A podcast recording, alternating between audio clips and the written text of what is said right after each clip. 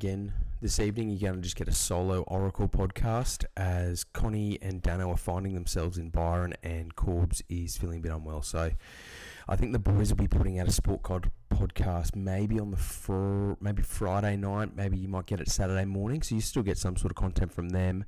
But I thought with the massive weekend of racing, I'll just do a solo podcast tonight and we can. Uh, I can give you my thoughts on all the races there at Randwick and Caulfield, and then a couple out wide, and obviously a Thursday and a Friday tip for everyone. So, like usual, we'll do a bit of a weekend in review, a couple of horses to follow, and then we'll touch on Randwick and Caulfield. I've got one at Eagle Farm that I want to talk about, and then I've got a tip in Kyneton tomorrow, and then a tip at Tamworth on Friday for everyone.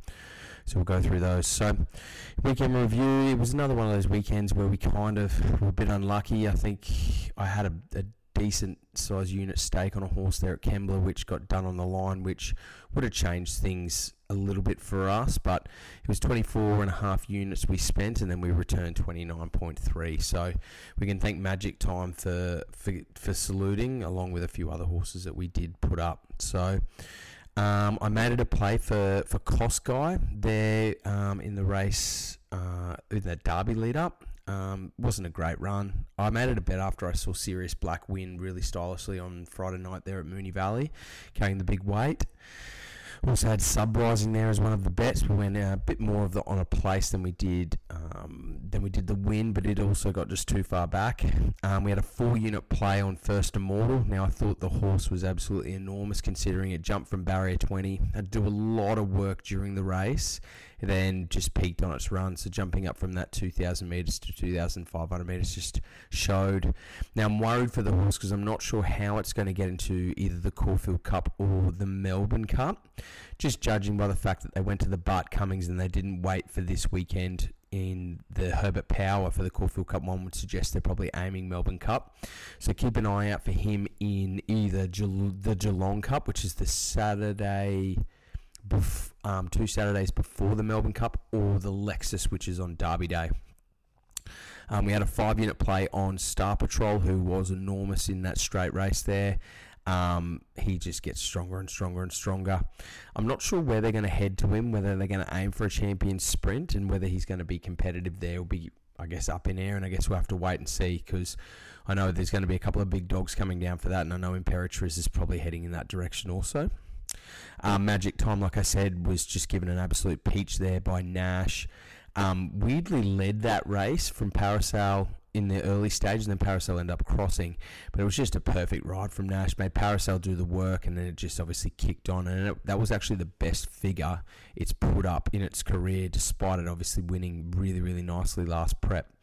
So I think it's heading towards that invitational race, that mare's race there at Randwick, I think it is. So keep an eye out for it heading that way. And if Nash is on board, I think definitely get on.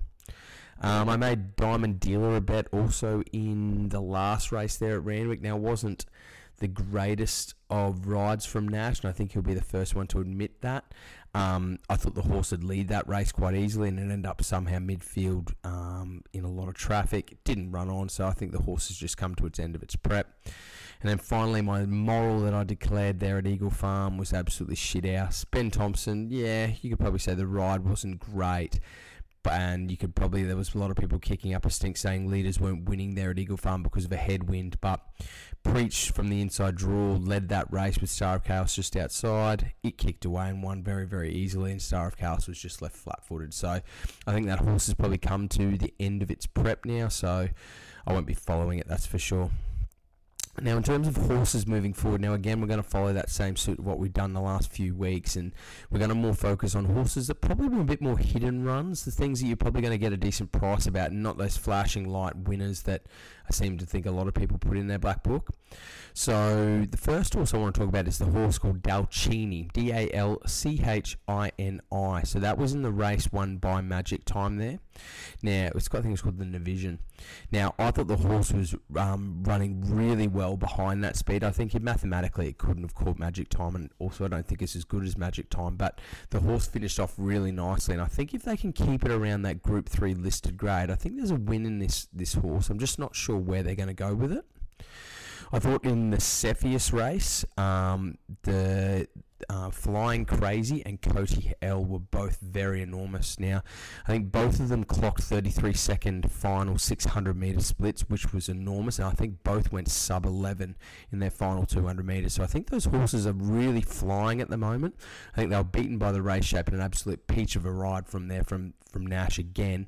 So I think you can follow those horses again. I'm not sure what sort of grade and what sort of races they're going to be aimed for because there are some pretty damn good races coming up over these next couple of weeks. But just keep an eye on those horses and see where they poke up.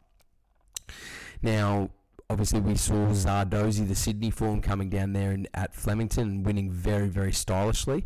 But I like the two runs in behind them. Now, the first one was Basilina. So she's by a Japanese um, sire, from what I can look at.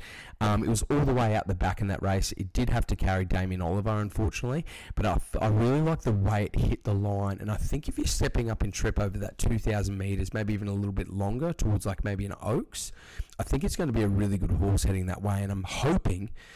excuse me, Blake Shinn takes the mount in the Oaks or in that direction because he's ridden the horse before, and obviously him and Damian Lane are absolutely flying there in Melbourne. The other one I really liked, which also hit the line really nicely, is with a horse called Ethel Maud. So E T H A L M A U D E. So again, another one that hit the line really nicely, and I think um, stepping up in trip around that 2,000 meters or, or even beyond, I think the horse will be really, really effective. Now, all the rage was obviously Riff Rocket in that Derby, that Derby lead-up race. Now, I know everyone's probably kicking up, going, "Wow, that was an amazing one by by such a huge margin and all that," but it didn't really beat up on much. So that's the big thing that we've got to look at. And I think the Sydney form is going to stack up more in the Derby and the Oaks this year, unfortunately for those Melbourne followers. Now, big thing to keep an eye out though is watch a couple of horses on this weekend, and we'll touch on them because I think there's a couple more that have better Derby prospects than Riff Rocket, and I think it was a bit of a market overreaction in terms of slotting him into that relatively short favourite that he is now. Now, heading towards the Caulfield Cup. Now, this was an interesting one. So, I think all the rage was everyone talking about West Wind Blows and Soulcombe in that race that was absolutely killed by Gold Trip, which, funnily enough, even the owners, when I spoke to them on Sunday and congratulated them, they were even surprised by that. And Steve, one of the owners there, said, um, was telling me that they weren't expecting it. So it's quite a funny thing that he's just come out and blistered them, and I think he's right on track for. I guess whatever he wants to go to. So I know when I was speaking to Steve on Monday, they were still up in air whether they were heading down the Cox Plate direction or the Caulfield Cup, but we do know the end goal obviously is that Melbourne Cup. But the interesting thing with the Caulfield Cup is I think everyone saw Montefilia's run there um, in the Hill Stakes. Obviously, she didn't beat up on much, and, that's fine, but it was an elite ride from Nash. And actually, the figure that she put up on that race was actually better than what Soulcombe put up in the Turnbull. So I think she coming into a, I guess, as a mature age mare, I think she's just a little bit more dour. And I think now that she's getting out to her trips that she appreciates, like 2,000, 2,400 metres or beyond, I think she's going to be really effective. So keep an eye on her in the Caulfield Cup because I think she's around the uh, 17 $18. I haven't checked recently, but I know she's up in the market. And then you look at Soulcombe and West Wind Blows, who are both sharing favouritism around that $556 mark. So I think she's one to just to keep an eye on because we know that she arguably should have won a Caulfield Cup. Um, she was very unlucky in run.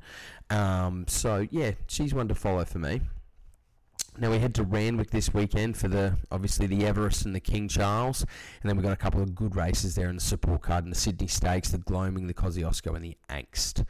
So we're getting no rain over this um, the remainder of the week, which is fantastic. So I'm expecting some fast racing, exactly like we've had over the last few weeks there in Sydney.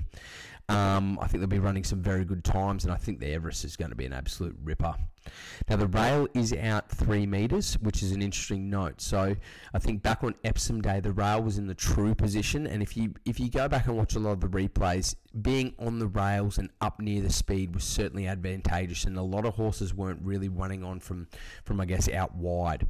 So the fact that they brought this out three metres is interesting. So I guess like I always say, is just keep an eye on those first few races before you start to chime in um, with anything, particularly if you are on a horse that is a back marker, because you want to make sure that, that the horses can run on. But I think with the rail out, I think they they're going to be watering it adequately, and I don't think there's any going to be specific biases, or I hope not for, for their premiere day here in the in the spring. Now, in terms of races, I want to touch on. I'm going to talk about races one briefly, then race four, race six, race seven, race eight, and race nine. And by popular demand, I'm also going to give you the quaddy numbers for race ten. Now, bit of a, a side note: we did. I was very ambitious with my quaddy there last week at Flemington, but we did get two of the four out of it, which was which was good. Um, unfortunately, we did miss Gold Trip's run and we did miss uh, Future History's run. But um, obviously, First Immortal ran second, very close. Romantic Warrior was a bit of a flop, and in hindsight, we probably should have just put Gold Trip in because he did have such a good rating going into that race. Um, but hindsight's a wonderful thing, isn't it? Now, let's touch on race one first. So this is the St Leger. So this is another one of those races for those those stayers, I guess, in Sydney that are probably heading towards something like a Melbourne Cup. Now, if you go back and look at this field, to me, it's the same old stayers that just keep getting around. Cleveland, Benno, Major Beale, Calipor, who's also dual nom down there at Caulfield, Outlandos, Torrens, True Marvel. Like you just look at them and you just think about them just going around. So that brings me to the horse that probably intrigues me the most with this, and that's Land Legend. So this horse is coming out of um, uh, essentially out of Europe. He's raced obviously in, in the UK and he's obviously raced in France as well. So he's actually, I went back and watched a couple of his replays and he's actually quite a decent horse. So obviously James Ferguson has got, got a decent opinion of him. Yes, he's had eight starts for only one win, but I think it's been in quite decent grade and I think he's going to appreciate this fast deck that we're going to get there on Saturday. So in my speed map in this race, I've obviously got Major Beale being by Gaybot leading up this uh, leading up this field relatively easily, and then I guess everyone's kind of just slotting in after that. Um, I honestly think if you remove Land Legend from this race, you could probably race this race 10 times and you'd probably get anywhere between six and eight different winners. So, in my opinion, it's a no bet race, but I think it's keen. I'm keen to watch this Land Legend and, and see how it goes around, particularly with Tyler Schiller and the, and the 52 and a half kilos. So let's move on to race four there. So this is the Gloaming Stakes. So this is one of those lead-up races to the Spring Champion, which is a 2,000 metre race there at Randwick. And then obviously you can see a lot of horses step from that Spring Champion right up to, to a Derby. So I know we saw last year, we saw Sharp and Smart come through and win this race on his way to being favourite in the Spring Champion and eventually the favourite in the Derby. So speed map I have here, I have Raf Attack leading there from the inside gate um, with uh, what's well, I can't even pronounce. I don't even know how to Gambare. I think is how they pronounce it. So with Gambare rolling uh, across from that wide alley, and then I've also got Noisy Boy there. Now the horse that I'm quite keen on in this race is called Snowman. So you go back and look at Snowman's replay. Now, one thing we've got to look at is first of all, he's got the 800 meter run under his belt. Some of these horses are coming out of the mile in that Dulcify race, so they might be a bit. Um, let's just see how they go. So we know that this guy's got his fitness anyway.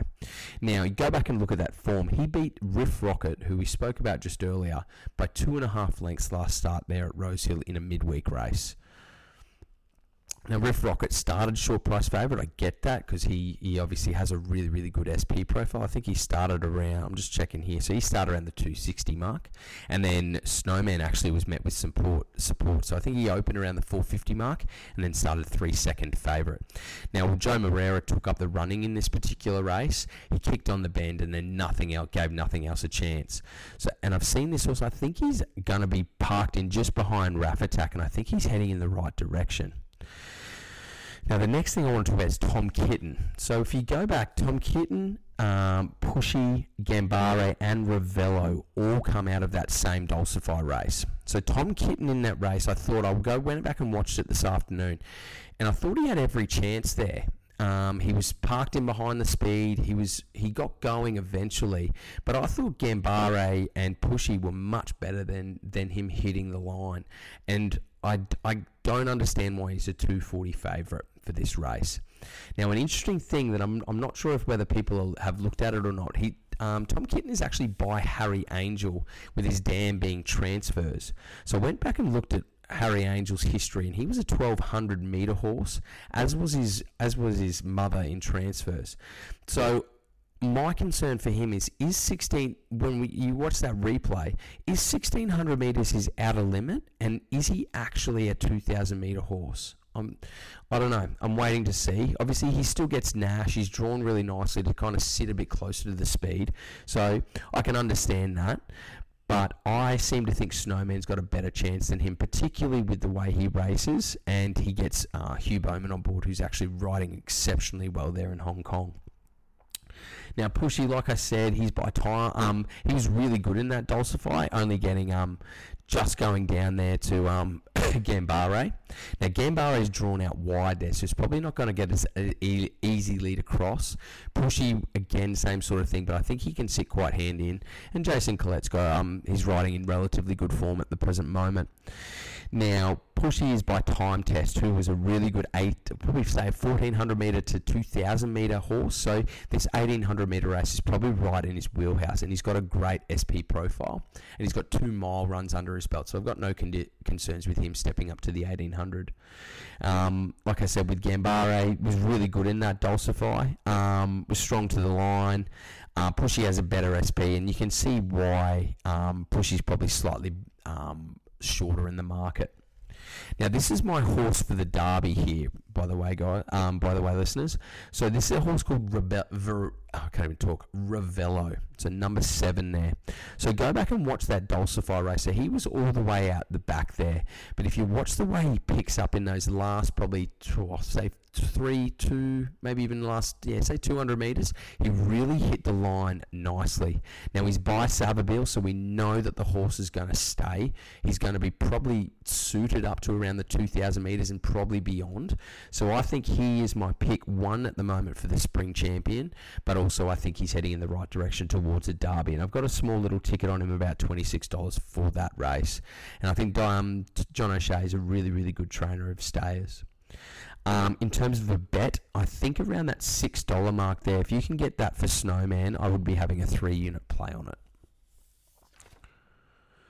All right, so moving on to race six. Now, this is called the Sydney Stakes. Now, Sydney Stakes, it's weight for age. Now, this is all of essentially those horses who are probably potentially, I say, say probably, or let's just say like a probables versus uh, possibles horses for the Everest. Now, when I go back and look through this field, in terms of Everest horses, to me, there's only possibly three that could actually be considered and, and be even competitive. And ideally, I think that these three horses would probably deserve the slots that Espiona and alcohol alcohol free have, but each to their own. We'll wait and see.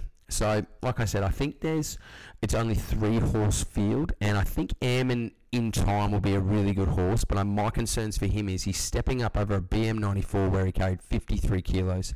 He's now 58 and a half kilos in a weight for age group two. I think it might be just in this point in time in his career a bridge too far. But again, it wouldn't surprise me if he if he wins, and I'm very glad that this leg is not part of the quaddy.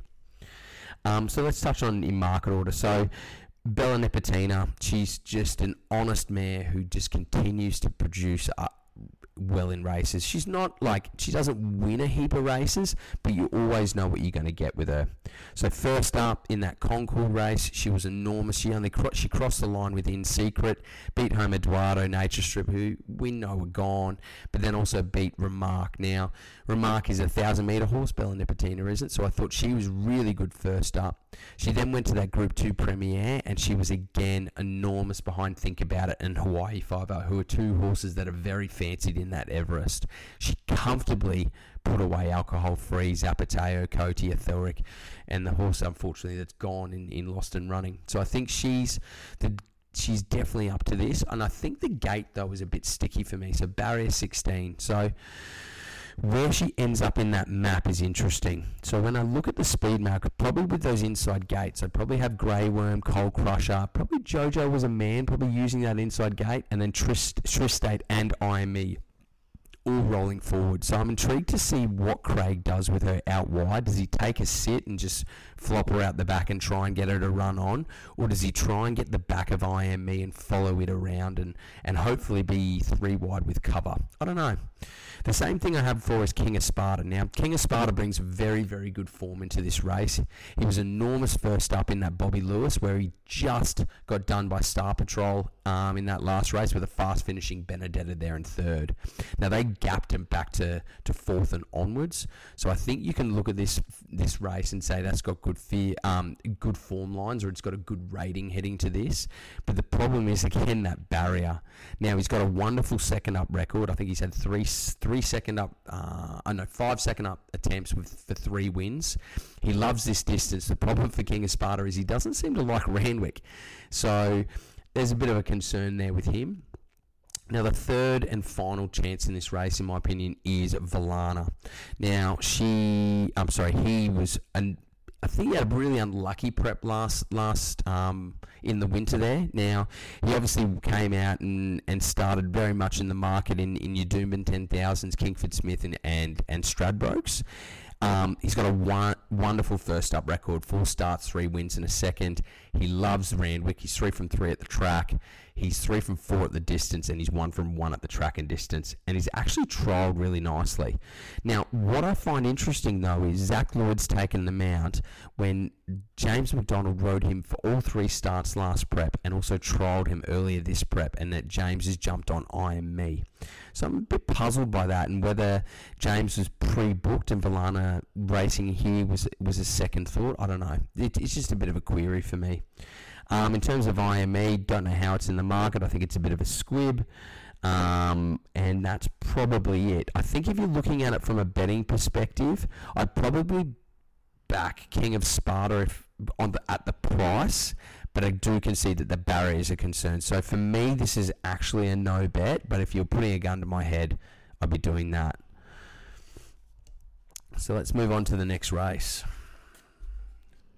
the good old $20 million Everest. Now, I know there's a lot of been a lot of chat about the race, a lot of chat about the barrier draw, and the best thing about this race is it's full of opinions. Like I've been trolling through Twitter and every single racing guy that I follow and every single um, journalist and, and just racing follower are putting up their two cents with this race. So, really, really interesting. So, I know the barrier draw had quite a significant effect on the market, particularly for those all in punters. I know that Think About It was definitely met with more support after drawing five. I wish I win lost favouritism and, and has drifted probably out to about that 5 550 mark. Private Eye probably remained pretty steady. Cylinder definitely um, was met with support, as was Overpass because of that. So what I'm thinking might do is I might touch on every horse and then I'm going to give you zero tips because I have no idea in this race. But we'll talk about the quaddy legs because th- that's going to be very, very important.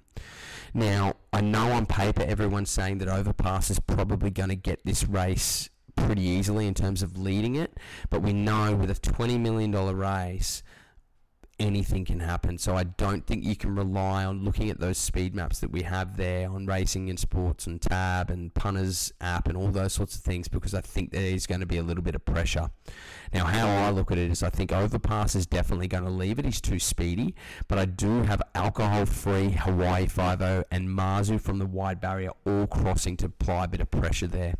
I've then got Cylinder sitting just behind the speed with Think About It, and then I've got kind of um, Hawaii Five O and Private Eye kind of sitting um, maybe three wide with cover, and then you've got In Secret out the back with with I Wish I Win, and probably Shinzo. I'm a bit questionable. He's got a weird map, so I'm not I'm not too sure about that. So what we'll do, let's touch on market order, and then I guess we'll see if we can find an edge for anyone, or we'll see if any sort of comments really tickle anyone's fancy. So first of all, let's think about it. Now, he's an unbelievable horse for 11 starts for 10 wins and a third, and should arguably be un- undefeated. Um, he's by so you think so, which is interesting. So you look at that breeding, and one would suggest that he's probably going to be a 1400 meters miler, even stretching out to the 2000 meters. So the fact that he's really been competitive in top line 1200 meter races, or particularly more in the latter portions of his career, is really really good. So you go back and look at his record. He's three from three second up. He's three from three at the track. He's four from four at the distance, and he's one from one at the track and distance. He loves good decks. He's eight from eight on it. So really, can you fault him? Probably not.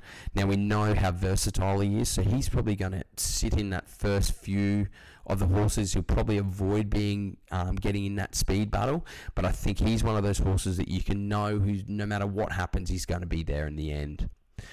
Um, I wish I win. Um, one of the best horses in this race. He's had a really uncharacteristic, uncharacteristic prep though, which is really interesting. So he went to that Memsie there behind Mr. Brightside, Princess Grace, and Alligator Blood. Um, he drew barrier one, funnily enough, in that race, and then got the split, and then just um, conditioning gave out in that race, and hence why Brightside could could um, take the win. Now, I'm not too concerned with barrier one for him because we know what he's going to do there. He's probably going to flop out the back. Um, he'll let all the other horses cross, and then he'll just get a nice economical run. Now, if you go back and watch that TJ Smith early in the year, he came right down the outside with that big bursting finish, and I think that's what everyone knows him to be. Um, he loves good decks, he loves his track and trip, and he's never missed a trifecta. My concern, though, for him is the prep and 1400 back to 1200. Now we know we're going to probably get a high pressure race, so it's probably going to suit him. But whether or not does he have the turn of foot of someone a horse like Private Eye who when we watched that um that premiere oh, I'm sorry the shorts he was absolutely electric all right? So you look at that. He's got a great second up record. He actually ran second in this race last year to Giga Kick. And I think with the addition of Nash on board it just gives that horse that extra length. And I think if Nash can get him palm positioned in a similar spot to what he had in that shorts, I think he's another horse who I, I expect to be fighting out that finish. Now, Cylinder, three-year-olds we know have a really good record in this race with Giga Kick um, winning it, and then obviously Yes Yes Yes in the year before. So Cylinder fits that profile really well get Zac Lloyd on board. I thought he was really, really good. Now, I did say, in my opinion, I didn't think he was a 1400 metre horse, and he proved me wrong there in that Golden Rose, and he was really good behind Militarized. So I think he's going to be perfectly set up in this race. He's drawn so well to sit just behind that speed. It's just whether or not Zac will be able to navigate a gap. But I think with that weight um, difference that he has from those four-year-old or older horses, I think that will play in his favour. And I certainly think he's probably one of the, the smoky chances there around that 850 mark. Now, like we spoke about, overpass, we know what he does. He jumps, runs, and leads. I think the key with him is he needs to set a blistering tempo and get all those back markers off the bit very, very early. Because if he kind of does that, that race where he slows down mid race and then kind of tries to sprint at the top of the straight, he's kind of done a bit of a slingshot where he's kind of brought all those back markers into the field and then they've got the leg up on him. So if I if I see Josh Parr kind of going relatively slow for that first say six to eight hundred meters, and then I see him start to pick up the revs and really get those back markers working, then I think the horse is certainly a chance. Um, Noches, I think he's a very honest horse, and he is a top line sprinter. I can't question that. It's just whether or not he has private eye and overpass covered. I loved his run in the shorts, but I just have concerns whether this step is just that little bit too far. Now, there's nothing to say that he won't reach this in time, and I think with a bit of maturity, I think he's going to be a great horse.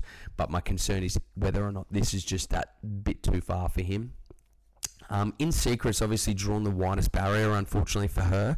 Now, interesting to note that mares and fillies have a horrific record in this race. I think 12, 12 female horses have contested it and they haven't even landed a place. So, for looking for her, she's going to have history against her. Um, Hawaii 5 like we spoke about. Um, really good horse, enormous finish last start to just go down by the narrowest margins to think about it. Um, is the horse looking for 1400 metres now, or is he going to be fresh here? Now, he does get the services of JMac. Now, controversial to- uh, call here. If I owned Hawaii 5 I would want Nash on it over um, JMac. Big call, I know. So, I think he's right in a chance, but I think there's horses with bigger turns of foot, i.e., I wish I win in private eye, that I think might have his measure. Um, Espiona, not questioning her as a horse. I think she's a really good horse. Whether or not she's coming back from the 1400 metres in that gold pendant, um, whether that's going to be suited and where she gets in this map from barrier three is interesting. Now she does get the services of Hugh, which is great. And again, we know that Waller is a master trainer. He's probably got some plan up his sleeve. Um, Shinzo said this before. Militarized was the best two-year-old last year. I think this horse is overrated in my opinion. I know controversial. He loses Ryan Moore, but gains K-Mac. Yuck. The horse was lame after last start. Can you trust Waller to get him up and up and running? Yeah, I can, but I just don't like the setup here for him. Um, alcohol free, absolute number. Mazu's got a much better chance than it, so I don't understand why it's there in the market. And obviously, you can see Bella, Zapateo, King of Sparta, and Valana, the, the four horses that we're actually quite keen on, or three of the four horses that we're quite keen on in the Sydney Stakes. There is emergencies. So if you're looking at it purely from how I would approach this race as a bet, even though I wouldn't be, I'd be playing a lot of exotics. I'm probably doing some first fours and some trifectas. I'd be putting think about it. I wish I win private eye cylinder overpass and probably just running with those numbers and try and just just mix it up a little bit and see what you can get. In terms of picking a winner, I have absolutely no idea and I can't give you anything because I, I literally I just have nothing, unfortunately. But in terms of quaddy numbers, however, I'll be chucking in. I'll just get the runners in order for everyone. So I'd be going one, two, three, five, twelve. And if you're really scared, chuck in um, in secret and Hawaii Five O uh, as in seven and nine. Try and go wide because I think the Everest has delivered some some prizes in in the past, but also given some pretty simple ones like when Redzel won and and that, and when Nature Strip obviously won too. So I think they're my numbers. So let's move over to the Silver Eagle now. Now this is a really really good race. So obviously this is one of the main lead ups to that Golden Eagle, the 1500 meter race um, on. I think it's on Cox plate. Don't don't quote me on those dates, but anyway, this is the one of the main lead ups, um, obviously. Now, um, speed map, I have Cabal probably leading from Yellow Brick and Pericles, and now I think I'm just going to comment on a few horses that I'm pretty keen on. Now, just bit of a disclaimer with this race. One of my favourite current horses is racing in it, so you know what I'm going to do in terms of betting situation with this horse. But I will justify a couple of others, but I will justify Benedetta also. So first horse is Yellow Brick. So horse has been very unlucky in, in, in a lot of its career runs. Now what I look at this race is it should have won that Weetwood quite easily there up at Toowoomba. A lot of those horses are numbers. Now it was beaten by a horse called All That Pizzazz. What would All That Pizzazz start in this race? Probably 60s. So my concern for Yellow Brick was he had all the favours up there. He's a good horse whether or not he's going to win this race is up in air. Pericles, she bled from one nostril in the lead in the week lead up to the Epsom. Now, I think it's both nostrils, but don't quote me on this. You probably have to check um, Racing Australia on this, but I'm pretty sure that she just had to clear. She had to get the vet clearance to, to trial and then race again, so she got both of them. Hence why she's here. The worry that I have though is she's 1400 meters back to 1300 meters, and she had a 1200 meter um um, sorry, he, sorry, not he, she, he had a 1200 meter trial there at Wyong um, on the 18th of September. Oh no, that's sorry, just disregard that. So the horse's bled hasn't done anything since. So the concern for the horse is it going to be fresh enough there for this 1300 meter race, or is 1400 meters to a mile probably more his suiting, which is is my opinion of the horse. Also drawn out really really wide. Does get Zac Purton though, which is a great booking. It's just where the horse gets in um, in the map, which is interesting. Now, there are, you do find a lot of horses that do pull up with cardiovascular issues like EIP, EPR, I think it's EPOH, and bleed, like little bleeds and stuff like that. They do bounce off these really well because they are quite fit. So just take note of that. Can You can see why it's 420 um, second favourite in this market. Um, Benedetta, we know, has got Star Patrol, King of Sparta form, so you can watch King of Sparta go around in that Sydney Stakes and see there. You probably will find that your big syndicates will start to chime in, particularly if King of Sparta wins. Now, we know what Star Patrol did last week absolutely brain them there down the straight. So you can suggest that the form lines there are great. Now she drops there from uh, 50, or she goes up one kilo from her her third there in the Bobbie Lewis. Now I did go back and watch her trial there at Randwick over the 850. It was a hot trial. Um, I loved it. Um, I think. Oh, I'm trying to think who else was in the race. It was won by Insurrection, but I think Private Eye was in that trial as well, um, and he was. It was a really nice trial from him also. Um, Ruthless Dame, I thought she was all right in um, in the in the shorts race there behind behind Private Eye and, and Overpass. I, she didn't blow me away though. And then I think feel like Cabao is. I think he's almost gone. Um, I don't think he. I thought his run there in, in that Airman race last weekend was quite poor. I didn't. I, I sorry, two weekends ago, I didn't really like it. Um, you've got Vienna Princess, who's uh, a really good horse. Does get K-Mac, yuck. Madame Pomery, she's 1600 metres back to 1300 metres. Um, Grabini had a really, really nice trial. Um, back in the 3rd of October, had K-Mac unfortunately. Now it is also in, I think, the second race there at Randwick, so certainly a horse to keep an eye on. Yeah, it's uh, 650 in that mark in the second race. So the horse had a really, really good trial. I don't know if it's going to get into this field though. Um, from a betting perspective for me, I'm just putting five units on Benedetta.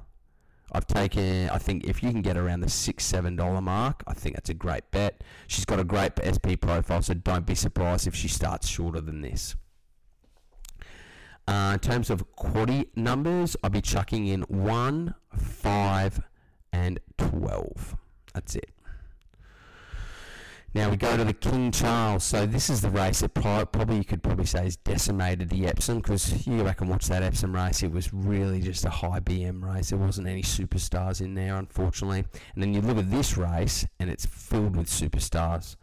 Now we'll touch on this race, but one horse stands out to me in this race, and it's Mr. Brightside. He's drawn well.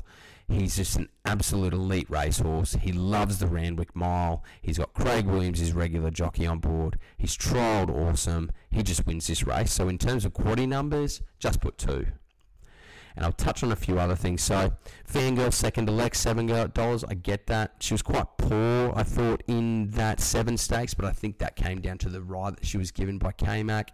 Trial was sound there back at Rosehill on the third of October. The worry for her is where she gets from barrier two. So she's obviously a get back run on horse. Whether or not she's going to get stuck in traffic with this big field, I don't know let's just wait and see. So I've got map concerns for her. Zaaki, probably two years ago, I would have said, mate, he's got this race all wrapped up. Now he's still racing great, but he's just not at that level. Also, Jamie Kah is riding like a busted ass at the moment. Now, again, this isn't me having a dig at her. She's a wonderful jockey and her record speaks for itself. But I don't know, ever since she's come back from her injury, I don't know if it's a confidence thing. I, who knows? But every time I watch her ride something, she just seems to make an error decision and just doesn't seem to get the best out of her horses. So I'm, I'm sacking Zaaki off that. Now, light infantry changed its name to light infantry man because Bjorn Baker decided to name a horse called light infantry while this horse was back overseas. Um, the horse hasn't won since October 2021, so we're looking at a two-year hiatus since its last one win. Yes, it gets Zac Purton, I get that, but who knows? And think it over, good. Again, same as Zaaki, probably heading to those twilight ends of his career, and probably can't match it with a horse like Mr. Brightside, who we say is probably an elite racehorse. Now, this is the other horse which is interesting, Kovalica. Now, I thought the horse was absolutely enormous in that Epsom, and I think him backing up into this race is awesome. Gets Tommy Berry. Concern is the barrier and whether or not he's going to be able to run down Mr. Brightside. Highly doubt it because we're at weight for age conditions. Um, Buckaroo is an interesting horse. A, this is an overseas horse for Joseph O'Brien. I'm not sure if they brought this horse out for this race or they're bringing him towards, say, something like a Cox Plate. Now, the horse is raced over probably the mile to 2,000 metres, so one would suggest he's probably come out for both. Now, we know Joseph O'Brien, elite trainer. Obviously, lands um, lands Huey. Great, great booking let's just see how he goes. Now, my Oberon is dual nom for here and for Caulfield, so let's wait and see what which race he pops up in. I uh, hope he goes to Caulfield because I think he's a good chance down there, but let who knows. And the rest of the horses I probably think, without sounding bad, they're probably numbers to me. So if you're looking at it from a quaddy perspective, I would be standing out Mr. Brightside as number two. Now, this last race, the Group 3 Angst, I have absolutely no idea, and as you can tell, either does the market with $5 to field. So, in terms of quaddy numbers for this, I would be going 2, 3, 4, 6, 7, 10, and 13. Okay, so now we move on to Caulfield. So Caulfield Day, so it's Caulfield uh, Guineas Day, huge day, which is always great for punting. Now the rail's in the true position, which is fantastic, and as I've always said, Caulfield since its renovation, I don't know what's happened. The track just seems to be playing really nicely, and I'm actually preferring it over over Flemington at the present moment, even though I love Flemington. Now we've got rain predicted tomorrow, which is Thursday. We've got anywhere between 10 and 15 mils to be hitting the kind of Melbourne region. We've then got um, kind of sporadic showers there on Friday and Saturday with cool conditions. So to me, what that says is if we're going by what the meteorologists say and they're correct, one would suggest that it's probably not going to dry out a heap and we're probably going to be dealing with a soft 5, soft 6, maybe even a soft 7 come race day, depending on how well they're drying. So I've done my form for a soft deck, um, but if it's a good deck, obviously probably similar sort of horse. But if we're heading down the heavy deck, the likelihood is I'm probably going to launch Militarize, but all the other bets will probably be sitting. I'm probably sitting on the fence. So we're going to touch on races 3, 5, 7, and 9 and 10. All right, so race 3. So this is the Herbert Power Stakes over 2,400 metres. Now, it's a race that gets you a golden ticket into the Caulfield Cup, and it's um, it's usually quite a good stepping stone moving into that race because you do get that 2,400 metre run under your belt.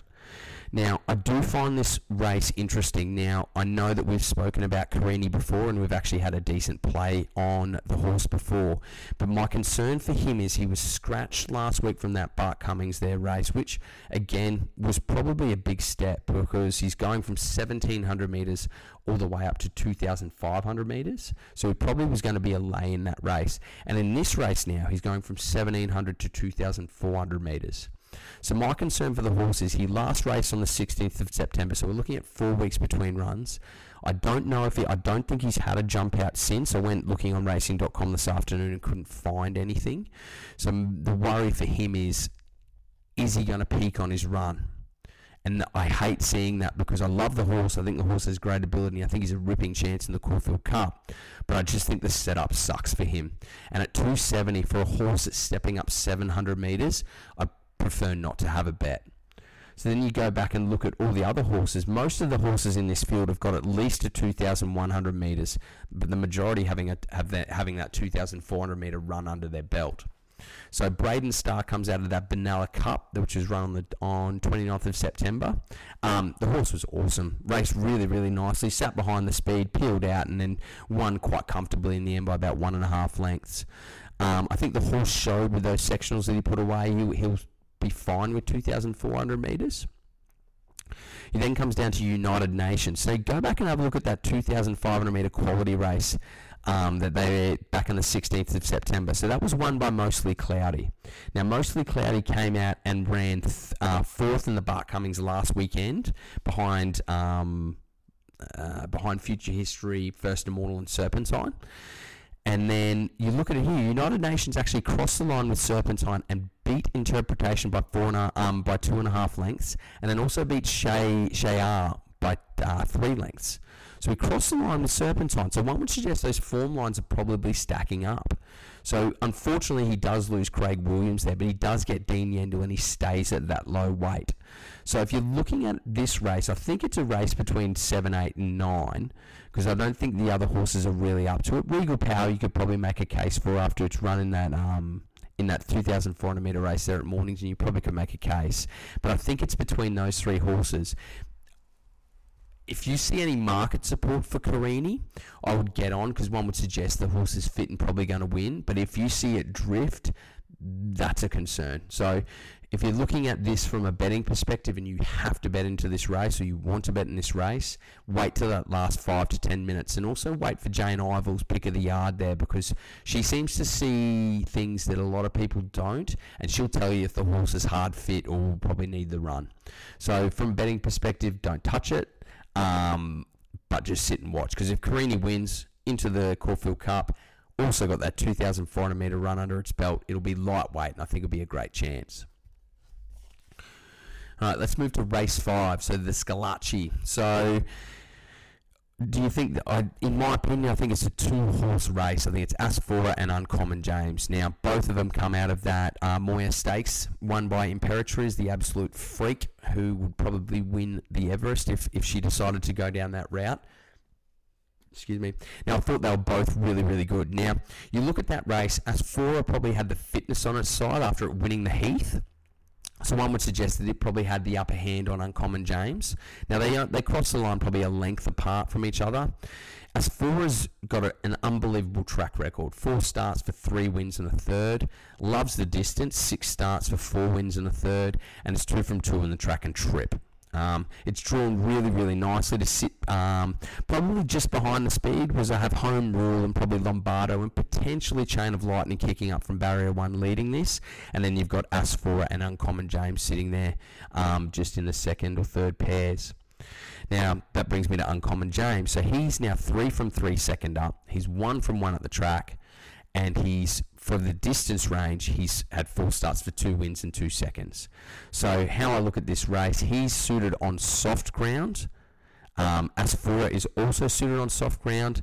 So really, if you want to play this bet, I would just be doing a two and seven exacta or a two and seven uh, um, uh, Quinella because I just can't see anything else. Like Chain of Lightning's a great horse, good first up record, good good dis um good sorry distance record and good track record. Um, probably better suited over 1400 metres and barrier one where it ends up. If it kicks up and, and puts itself in the race, I think it's a chance, but I don't know whether it, it can. Ingratiating was good behind Asfoora in the Heath, had a had a really quiet trial there at Rose Hill, but whether or not he has Asfoora's measure, probably not. Um, Key Largo is an interesting one. So we had that horse in the black book after it roast up in Sydney there and a lot of Group 1. So he raced in that challenge, fi- finished off with some great sectionals, raced in the Galaxy, again finished off with some great sectionals, and then went to the Hallmark and, and finished well as well. Now, the horse loves the heavy going, and, and there's actually quite a few starts. The interesting thing is Keegan Latham's trialled the horse twice. He trialled it back in early September and also late September, and he's now down in Melbourne riding. So what I find, I find that very interesting because I can't remember the last time I saw Keegan Latham down here. Um, and then I also think the other couple of horses are probably out of it. So they're probably 2 7 Quinella.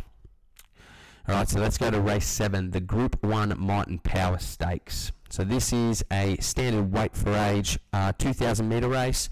One of the big lead ups there, heading towards a Cox Plate. So there's a if you look at the speed map, all of the speed is drawn in barriers 1, 2, 3, and 4. So you've got Lindemann there, you've got Deny Knowledge, you've got Alligator Blood, and of course, Just Fine. So I'll touch on market and I'll give you my thoughts because this is the first leg of the quaddy. So Alligator Blood, I thought he was really, really good in that Underwood Stakes. It was actually one of Damien Oliver's better rides I've seen him do. So he sat behind the speed, let them beat each other up, peeled at the right time, and then literally had head start on all of his rivals in without a fight. Um, Soulcombe, Duais, and all those guys, and essentially went to the line pretty pretty well. Uh, he now gets Tim Clark back on board. He's drawn really nicely again to stalk that speed. My concern for him, though, is that 2,000 metre run. Now, you go back and watch his runs there that he's had over 2,000 metres. So he raced in the Canterbury State, I think it was the Canterbury Stakes or the Caulfield Stakes, which is a 2,000 metre race. And then he also raced in, in the Cox Plate. So my worry for him is whether a 2,000 metres is a bridge too far for him and whether he's more effective over that mile to 1,800 metres is more being his outer limit. Um, who knows? Now he's got obviously Alligator. Um, he's got Tim Clark on board, so probably one of the best jockeys, and, and probably has a great association with him as well. So he'll probably judge the ride really well. You've got Just Fine, who's coming out of that absolute junk Metropolitan form. Yes, the horse a Group One winner. I get that, but um, he goes up nine kilos from that run. Now I think the horses are better suited over 2,000 meters. Now I'm not having a pot at the horse. I was just having a pot at the horse in that Metrop. Um, goes up in nine kilos in weight. He is hard fit, and I think this is probably right now his preferred trip of 2,000 metres. Gets Geordie Childs again, so this is an interesting one. You then got Duais, who gets this um, fantastic, gets the um, the services of Blake Shinn. Him and Damian Lane, like I said earlier, are the the form jockeys of of Melbourne. She was enormous in that Underwood. She beat Home Soulcombe, who obviously we know came out and performed really, really well in that Group 1 Turnbull on the weekend. Um, she loves the trip, track and trip. Now, I still remember going back and looking at that run that she had in the Coonji where she rounded them up and finished so strongly. She was It was a really, really good run. Um, I think from barrier 10, we know what's going to happen with her. She's probably going to flop out the back, and we're just going to pray and hope that Just Fine Alligator Blood and Lindemann um, literally go toe and toe with each other. Um, looking at quality numbers, I'd probably just go one and nine because I think Alligator Blood has just fine covered. Um, and I think he's certainly got Lindemann covered. If you want, chuck just fine in just in case. Um, but if you're looking at it purely from betting perspective, I think Duais is the bet. Now that brings us to race. Oh, race eight. We're going to touch on for quality numbers for everyone. I'll list them at the end of this um, Caulfield preview. So race nine. So the race of the day, for, in my opinion, there at uh, Caulfield. There's a lot of very, very good horses in this race. A lot of horses with big stud deals, and a lot of horses that have got bigger fish to fry in, in this prep. So speed map, speed map. Sorry, I have. Um, oh, actually, we should probably touch on some of the great horses that have won this race before. So, obviously, Anamoe and Ollie Kirk won it. Super Seth, the Autumn Sun, one of those horses that I wish raced in raced more into their their career. Divine Prophet, Press Statement, All Too Hard, which is Alligator Blood's father, Lonhro, Weekend Hustler, Redoute's Choice, and Manikato. So the the honour roll is just enormous. So it's a really exciting race for, for us to, to, to watch. So yeah, speed map wise, I had Rock Empire leading from Vidad, kicking up from the wide barrier, and I had V8 pushing up from barrier one to sit just behind the speed. And I, actually see Stapati probably kicking up from barrier seven, sitting um, one, I'm sorry, two, maybe three pairs back um, and wide. Um, and then you've obviously got King Colorado who'll probably kick up there as well. So I'm going to touch on market order and give a bit of a spill on each one that I'm quite keen to discuss. So Militarize obviously didn't take a, a, a horse expert to see how enormous that run was in the Golden Rose. Um, it was just a freakish turn of foot. The fact that Joao Moreira, who has such a good association with the horse, he's had three Group One rides for three wins, um, is enormous. He's flying to Melbourne just to ride him. I think this horse, in my opinion, is a ripping chance in this Cox Plate, particularly after Romantic Warrior kind of didn't live up to expectations last start in that Turnbull. I think Militarized with 49.5 kilos is going to be getting in so well with the weight. I'm just worried about who's actually going to ride it because I know Craig will probably ride Mr. Brightside. I don't think Joao Moreira can ride lighter than 55 kilos, so it'll be interesting to see what lightweight rider does get the ride on Militarized. Could be Michael Dee even, who knows. Um, now, barrier 12, people are probably kicking up and saying, oh, it's a horrible draw for him, but we know what he's going to do. He's going to flop out the back. He's not going to probably sit handy in this race, and he's probably going to let the speed do its thing. Um, I think he's certainly the horse to beat, and those odds reflect it. And I think the Sydney form is probably better in coming into this race than it is the Melbourne form. But again, Stapati just keeps stepping up to the plate. He just he's a faultless horse. Like you look at him, he's he's been versatile. He's sat on speed in races. He's gone all the way out back. He's pulled up wide. He's gone up the rails. Like he's just bulletproof this horse, and there's a reason why he's five from five. Um, he, this is obviously clearly his toughest test to date, um, but I think he's a great horse, and I think he's he's a ripping chance, and you can see why why his odds reflect that.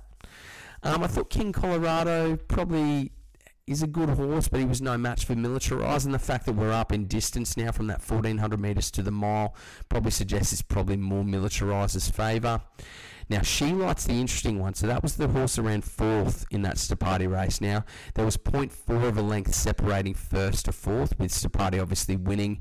Southport Tycoon running second by 0.1 of a length. Centify uh, 0.2 and then 0.4 lengths to Light. Now, Light was the widest runner in that, so it had to make up the most ground and probably cover the most distance. So its run is full of merit.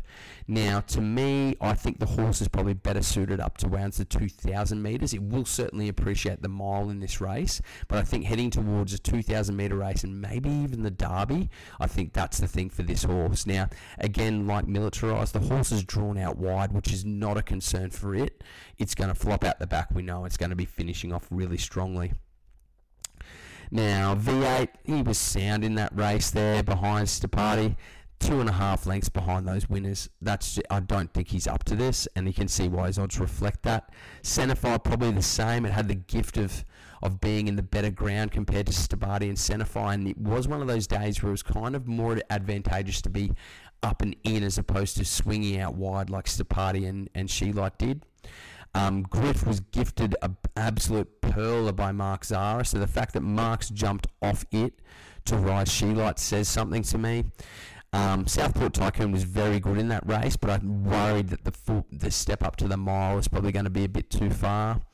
Um, Wolfie comes out of a BM64 where he was sound, um, does get a good jockey booking in Blake Shinn. Now, the horse that's an absolute um, roughie in this race but could blow out these field is Vidad. Now, we had that, we had it as a bet there on Moir Stakes night in that race, and it was given a pretty poor ride by Beau Mertens, in my opinion. Um, I thought it would lead that race or at least sit on speed there, but it didn't. Um, and then Griff got up the inside and, and, and pipped it by about 0.2 or 0.3 of a length from memory.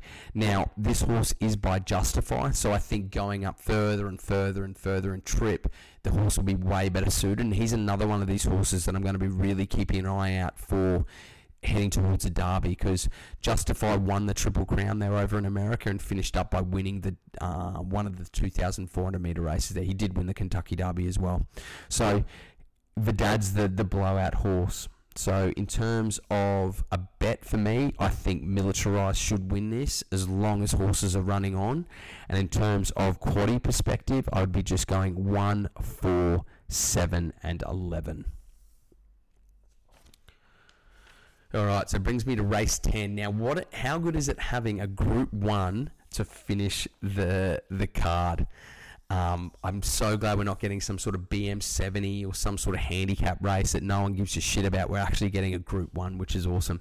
And this is probably the most talked about Group 1 outside of the Everest this weekend, with Amelia's Jewel obviously um, stepping up to Group 1 level now here in, in Eastern Side. Now, excuse me, obviously she's a Group 1 winner over there in WA, but she's now meeting a lot of these horses in handicap conditions, and this is another step up in grade for her. So it's interesting to see how she goes and, and handles it.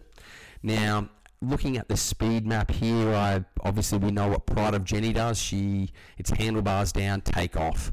So I think we're going to have a really really fast tempo set with her um, here to shock, and you could probably say corner pocket's probably going to roll forward with Froggy Newitt in the lightweight and barrier four as well.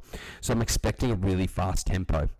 So in terms of Amelia's Jewel, she's a superstar in her own right, and she just continues to raise the bar every time she goes to the races. Um, I know Simon Miller is so confident in her, and I can see why. Um, she was enormous in that, that Stocks Stakes there with Pride of Jenny trying to steal the race there, going at a blistering pace, and it, it just took an absolute peach of a ride there from Damian Lane to, to reel in Pride of Jenny. Um, what's interesting is she actually drops 0.5 of a kilo from that race. Um, it's just the barrier that's a little bit sticky for me, and, and I don't know. We'll wait and see. She's carrying 56 kilos and conceding weight to a few other horses. I think she's at a right price around the 220 mark, but I don't think she's an absolute moral in my opinion. I think she's. I think she'll win it, and she's my number one pick in this race. But I think there are other chances as well. Now, Antino drops three and a half kilos there from his Sandown Stakes win, where he just got over the top of, of Here to Shock there. Now, he's by Redwood, so the further we go out and trip with time, I think the better he'll be. And I think eventually he'll probably end up being probably a, a mile to 2,000 metre horse because he does hold a nomination there for the Cox Plate, which is which is interesting. Um, he's obviously two from two at the mile. He gets the services of Blake Shinn, which is fantastic. It's just that barrier for him as well in barrier 17, which is a bit sticky. Um, Pride of Jenny, as we spoke about, she's handlebars down. She goes for it. Um, she drops to 52 kilos from 57 kilos in that stock state. So there's there's quite a decent weight turnaround there on Amelia's Jewel. And I think if you look back at that race there in the Stocks Stakes, if if Jenny was carrying the 52 kilos there, I don't think um, I don't think Amelia's Jewel would have would have got over the top of her. So I think that brings an interesting aspect into this was the 52 kilos there and drawn really nicely.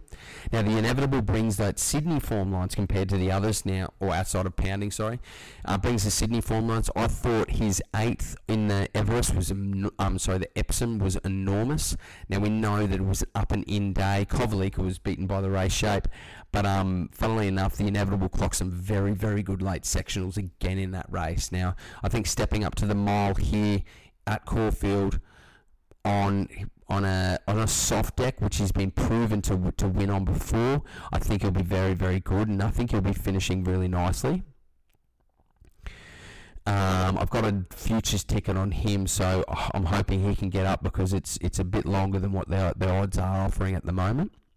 Um, here to shock, like I said, was really really good in that Antino race. Drops from 55 and a half to 52 and is drawn really nicely. Now, the amen, uh, I'm sorry, amenable, amenable. Sorry, I can't even talk. Do you forgive a horse for one bad run there that it was when in the Testarossa? I would personally, because I think the horse has ability, and the fact that we look at those sectionals there behind Mr. Brightside, it was pretty elite. And then crossing the line, head of Bandersnatch, Osipenko, who was pretty shit on the weekend, but mainly due to the ride, due to Cesar, and a few other decent horses. The horse was, I think, it's going really, really well. Um, the next brings to um, pinstriped attrition and pounding. I think they were all around the mark. Now, pinstripe was really good in that fan. I think arguably attrition should have won that race. Attrition then's come out and in that Underwood and absolutely flopped. And then pounding's also done the same thing in the Epsom. Even though it started quite well in the market, I think it was around $10 third or fourth pick. So it didn't do well. Now, my Oberon, I think we touched on that up at Randwick. It's nom down here. I think it has a better chance in this race with the current weight than it does up there, but let's wait and see what Annabelle Neasham decides. Now, in terms of the quality, like I said, race seven, I'm going to go race. Oh, sorry. In terms of my selection there for that Toorak, I can't make one, unfortunately. I think Amelia's Jewel will win the race, but I think your Smokies are certainly going to be here to shock the inevitable. And let's see what Blake Shinn can master from barrier 17 with Antino. So in terms of Caulfield Quaddy in race seven there, the, the Might and Power, I'm just going one, six, and nine. In that group three Jules Vase, which we didn't touch on, I'm going relatively wide. So I'm going one, three, four, eight, ten, and thirteen. In the Caulfield Guineas, like I said, we're going to go with one, th- uh, one, four, seven, and eleven. And then finally, in that last race, we're going to go relatively wide. We're going to go two, three, six, ten, and fourteen. All right, now there's one to touch on there at Eagle Farm, and I'll give you those Thursday tips. So we're going to race six there in Eagle Farm. Now the horse is the first emergency.